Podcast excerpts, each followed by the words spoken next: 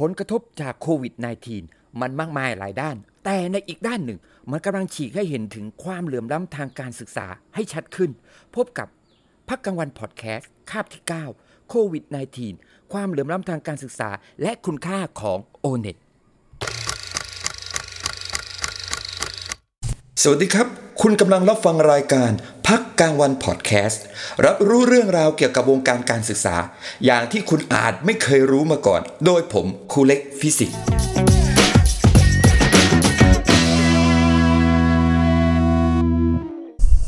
สวัสดีท่านผู้ฟังทุกท่านนะครับเรากลับมาพบกันอีกแล้วกับช่องครูข้างบ้านนะครับในรายการพักกลางวันพอดแคสต์นะครับก็คราวนี้จะมาทั้งสองเวอร์ชันเลยก็คือเวอร์ชันที่เป็นพอดแคสต์แล้วก็เวอร์ชันที่ตั้งใจจะเอาไปลงเป็น YouTube นะครับเราไม่ได้จัดพอดแคสต์เนี่ยมาสักพักใหญ่ๆแล้วด้วยสาเหตุที่ว่าเราเอ่อมีการผมเองมีการที่โรงเรียนมีการสอบปลายภาคนะครับพอมีการสอบปลายภาคเสร็จปั๊บแน่นอนครับสงครามของนักเรียนคือการสอบปลายภาคและสงครามของครูเนี่ยก็คือการทำรายงานทำเอกสารการทำคะแนนต่างๆให้นักเรียนในช่วงของหลังสอบปลายภาคนะครับก็จะมีเอกสารเยอะแยะขึ้นมาเลยนะครับและในระหว่างเนี้ยมันก็มีจริงๆสถานการณ์ถ้าทุกคนรับทราบกันดีก็คือว่าสถานการณ์ของโควิด สิบเก้า นะครับมันก็มาตั้งแต่ตอนต้นปีละต้นปีสองพันห้าร้อยหกสิบสามมาแล้วนะครับแต่มันมาหนักเอาตรงช่วงนี้แหละครับช่วงช่วงประมาณที่ว่าเด็กนักเรียนสอบปลายภาคกันทำให้อะไรหลายๆอย่างนะครับมีผลมากมีการผมว่ามันก่อให้เกิดการเปลี่ยนแปลงหลายๆอย่างเลยนะครับทีนี้ผมจะมาพูดในประเด็นของส่วนที่เป็นเกี่ยวกับการศึกษาเท่าที่พอจะตั้งข้อสังเกตได้นะครับก็สำหรับที่จะพูดในประเด็นอย่างแรกเลยก็คืออยากจะพูดถึงมากเลยก็คือว่าถ้าเราไปสังเกตดีๆนะครับตัวตัวโควิด สิบเก้า เนี่ยมันทำให้เราเห็นอะไรเกี่ยวกับความเหลื่อมล้ำเยอะมากพูดถ้าพูดในประเด็นของความเหลื่อมล้ำด้านการศึกษานะครับก่อนอื่นสำหรับคนที่ดูใน YouTube นะครับใครที่ดูใน YouTube นะครับก็จะบอกให้ดูก่อนเดี๋ยวผมก้มๆเงยๆดูอันนี้เป็นจดปกติเวลาอัดพอดแคสต์นะครับจะจดหัวข้อหลักๆของมันไว้เพราะว่าต้องการให้มันตรงประเด็นแล้วก็ให้มันครบประเด็นที่ต้องการจะพูดมากที่สุดนะครับโอเคโควิด สิบเก้า สิ่งที่เกิดขึ้นกับตัวนักเรียนของผมเนี่ยมันมันมีผลอะไรบ้างนะครับอย่างแรกเลยครับมันมีการกระชับเวลาสอบปลายภาคให้เข้ามาใกล้กว่าเดิมนะครับกระชับมาเพราะว่ามันเหมือนว่าสถานการณ์พอเริ่มจะพอเริ่มจะหนักขึ้นเรื่อยๆทางกระทรวงเอ่ยทางสำนักงานเขตพื้นที่การศึกษาเอ่ยก็แจ้งมายังทางโรงเรียนว่าถ้าจัดสอบปลายภาคพยายามจัดสอบปลายภาคให้เร็วที่สุดเท่าที่จะจัดได้นะครับก็นั่นแหละครับก็ชุลมุนวุ่นวายกันทั้งตารางสอบทั้งอะไรก็ในที่สุดก็การสอบปลายภาคก็จบสิ้นกันไปนะครับมีผลอะไรต่อนักเรียนผมอีกก็คือเราไม่มีงานประชิมนิเทศนะครับหลายๆโรงเรียนเนี่ยเขาจะมีงานประชิมนิเทศกันตั้งแต่เดือนเดือนมกราปลายเดือนมกราต้นเดือนกุมภาแต่โรงเรียนของผมโดยปกติแล้วเราจะรอให้สอบปลายภาคกันก่อนนะครับแล้วเราถึงจะจัดประชิมนิเทศแต่ตรงนี้ทางสำนักงานเขตพื้นที่การศึกษาก็แจ้งทำทำหนังสือแจ้งมาว่าเมื่อสอบเสร็จแล้วงดจัดกิจกรรมใดๆที่เป็นการรวมกลุ่มกันของนักเรียนทำให้ประชิมนิเทศตอนเริ่มต้นของเราเนี่ยเราประเมินว่ามันไม่น่าจะรุนแรงก็เลื่อนก่อนจนกระทั่งพอมันรุนแรงขึ้นเรื่อยๆนะครับก็เลยเลื่อนไม่ได้ก็ยกเลิกกันไปนะครับทีนี้นอกจากนี้อะไรอีกก็เลื่อนเกี่ยวกับการรับสมัครการสอบคัดเลือกเข้าเรียนในระดับชั้นม.หนึ่ง กับม.สี่ นะครับวันนี้ก็มีข่าวออกมาแล้วว่ามีการเลื่อนสมัครมีการเลื่อนสอบแม้กระทั่งมีการเลื่อนเปิดเทอมหรือเปิดปีการศึกษาสองพันห้าร้อยหกสิบสามไปจนถึงเดือนเดือนกรกฎาคมเลยล่ะครับเรามาดูปัจจัยเรามาดูสิ่งที่ส่งผลต่อเอ่อการสอนของครูบ้างโควิด สิบเก้า ส่งผลอะไรต่อครูบ้างนะครับก็หนึ่งครับพวกเอกสารพวกรายงานเนี่ยก็จากปกติที่ว่าเราค่อยๆทยอยส่งทยอยส่งนะครับแต่พอมันมีสิ่งนี้เกิดขึ้นปั๊บมันก็จะเกิดนโยบายที่ว่า work from home นะครับครูก็จะต้องทำงานอยู่ที่บ้านซึ่งเอกสารของครูโดยส่วนใหญ่เนี่ยมันจะเป็นเกี่ยวกับการการข้อมูลของนักเรียนครับข้อมูลของนักเรียนไม่ว่าจะเป็นส่วนต่างๆที่จะที่จะอยู่ในของครูแต่ละกลุ่มอยู่ในอยู่ในแต่ละงานเพราะนั้น จะต้องมีการระดมข้อมูลกันซึ่งถ้าตอนที่เป็นสถานการณ์ปกติเนี่ยเราก็เดินกันไปที่ที่ห้องไปเดินไปที่กลุ่มสาระต่างๆเพื่อที่จะขอข้อมูลได้ไม่ยากแต่ปัจจุบันก็ในตอนที่ทำงานกันครับก็อาศัยใช้ ไลน์ ใช้ Inbox ของ Facebook นะครับอาศัยการโทรก็เลยมีความรู้สึกว่ามันมันไม่คุ้นเคยนะครับมันเลยแบบขาดนู้บ้างลืมไอ้นี่บ้างนะครับมันก็เลยเป็นปัญหาของการทำงานทำให้เกิดสภาวะความเครียดเร่งกับเวลาเข้ามาด้วยแล้วกันนะฮะก็คือถ้าเราเห็นจากกรณีของในระดับอุดมศึกษาหรือมหาวิทยาลัยนะครับเขายังไม่ปิดเทอมกันผมได้สังเกตดูเขายังไม่ปิดเทอมกันก็เกือบเกือบทุกประเทศที่มีผลกระทบที่โดนผลกระทบตัวนี้ไปเนี่ยเขาจะมีการสอนออนไลน์เกิดขึ้นนะครับการสอนออนไลน์ไม่ว่าจะใช้โปรแกรมต่างๆไม่ว่าจะเป็น Zoom ไม่ว่าจะเป็น Microsoft Teams เนี่ยตรงนี้แหละครับมันส่งผลต่อครูแน่นอนก็คือว่าส่วนตัวผมเองเนี่ยพอผมดูแล้วว่าถ้าเปิดเทอมตามปกติประมาณวันที่สิบหกพฤษภาเนี่ยน่าจะไม่ทัน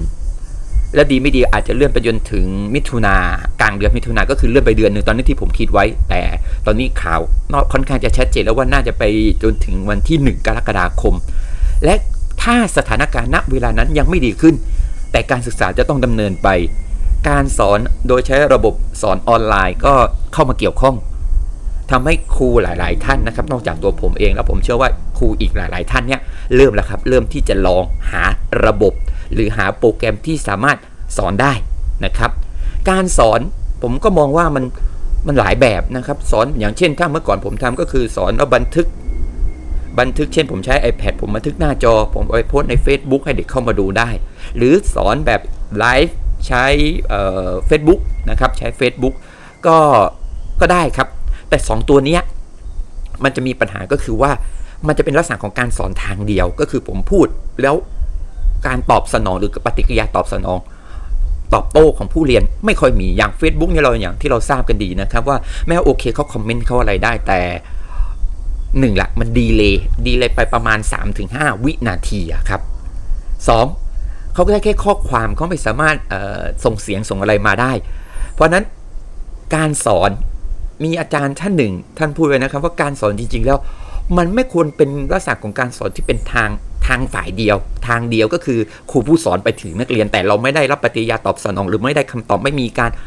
ไม่มีการตอบโต้กันระหว่างครูผู้สอนเนี่ยการใช้โปรแกรมในการสอนที่จะเป็นการตอบสนองได้อย่างเช่นมันจึงจำเป็นส่วนตัวผมผมได้ลองแบบจริงๆจังๆก็คือตัว Zoom นะครับตัว Zoom ผมชอบอย่างหนึ่งตรงที่ว่าปกติผมใช้เอ่อ iPad สอนต่อเข้าคอมต่อเข้าโปรเจคเตอร์แล้วเราก็ให้เด็กดูสิ่งที่เราจดบนโปรเจคเตอร์ผมไม่ค่อยได้ใช้กระดานไว้บอร์ดเท่าไหร่นะครับพอใช้โปรแกรม Zoom เนี่ยมันใช้ได้มันสามารถจับภาพหน้าจอ iPad เราแล้วไปขึ้นตรงตัว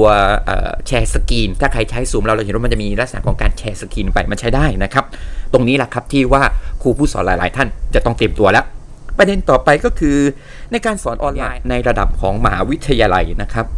เท่าที่สังเกตแรกๆก็โอเคหลังๆเริ่มเริ่มเจอปัญหาครับเริ่มเจอปัญหาอย่างเช่นการวัดผล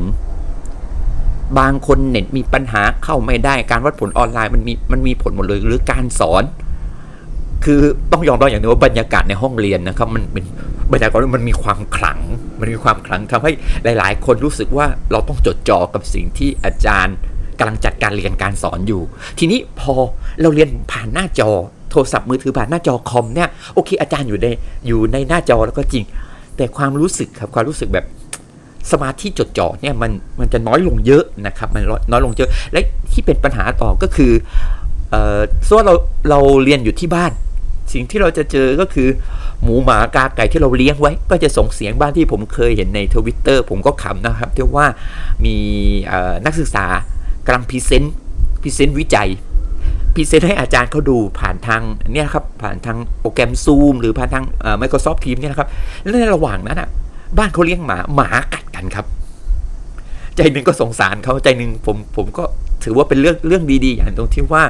คืออาจารย์เขาก็เข้าใจนะครับอาจารย์เขาก็เข้าใจทำให้รู้สึกว่าในวันที่แย่ๆมันก็จะมีอะไรให้ให้ขำบ้างหรือที่เจอปัญหาก็คือว่าบางทีเรียนอยู่แม่เรียกบ้างพ่อเรียกบ้างทำให้สมาธิจดจ่อมันไม่มีเลยปัญหาที่เจอที่ค่อนข้างจะหนักที่เห็นอยู่ก็คือเอ่อหลายๆคนนะครับเขากลับบ้าน เขาเรียนออนไลน์แต่บางทีพื้นที่ที่บ้านเขาเนี่ยสัญญาณอินเทอร์เน็ตหนึ่งไม่ได้มีอินเทอร์เน็ตสองใช้อินเทอร์เน็ตมือถือปรากฏว่าอินเทอร์เน็ตหมดมีปัญหาขึ้นมาทันทีนะครับหรือการความสัญญาณอินเทอร์เน็ตไม่เสถียรบางทีทำข้อสอบอยู่ทำข้อสอบระบบออนไลน์อยู่ปรากฏว่าอินเทอร์เน็ตหลุดตรงนี้ก็ต้องมาคุยกับอาจารย์ว่าขอสอบใหม่ต่างๆนานาเกิดขึ้นและสมมุติว่าถ้าการสอนออนไลน์ที่จะเกิดขึ้นในระดับมัธยมขึ้นจริงเนี่ยสิ่งที่กระทรวงต้องระวังเกิดขึ้นเลยสิ่งที่กระทรวงต้องเตรียมตัวไว้เลยก็คือพวกนี้แหละครับส่วนตัวผมเหมือนโรงเรียนของผมโดยบริบทของนักเรียนเองอ่ะมันมีจริงๆนะครับที่บ้านของนักเรียนไม่มีอินเทอร์เน็ตไม่ว่าจะเป็นเรื่องรายได้ไม่ว่าจะเป็นเรื่องพื้นที่ที่สัญญาณอินเทอร์เน็ตเข้าไม่ถึงจริงๆมันเป็นปัญหาที่จะต้องเตรียมแล้วครับเตรียมตัวแล้วว่าต้องเจอแน่นอนซึ่งแน่นอนครับสิ่งที่ผมจะพูดถึงก็คือที่จะเอาไปโยงเลยก็คือ O-Net ถ้าเราไปดูในพอดแคสต์คาบเก่าๆในรายการพักกลางวันเนี่ยผมจะพูดถึงคะแนน O-Net ผมจะพูดถึงว่าเราวงการการศึกษาเราเนี่ยเราให้ความสำคัญให้น้ำหนักกับคะแนน O-Net มากเกินไปนี่แหละครับมันส่งผลละส่งผลอย่างไรก็คือว่าถ้าจนแล้วจนรอดเราไม่สามารถเปิดเรียนตามเวลาปกติที่ได้คุยกันไว้ว่าประมาณต้นเดือนกรกฎาคมแต่ทุกอย่างมันจะต้องดำเนินงานต่อไปโอเน็ตเราต้องสอบอาจจะใช้วิธีการสอนออนไลน์เข้ามาเกี่ยวเด็กที่บ้าน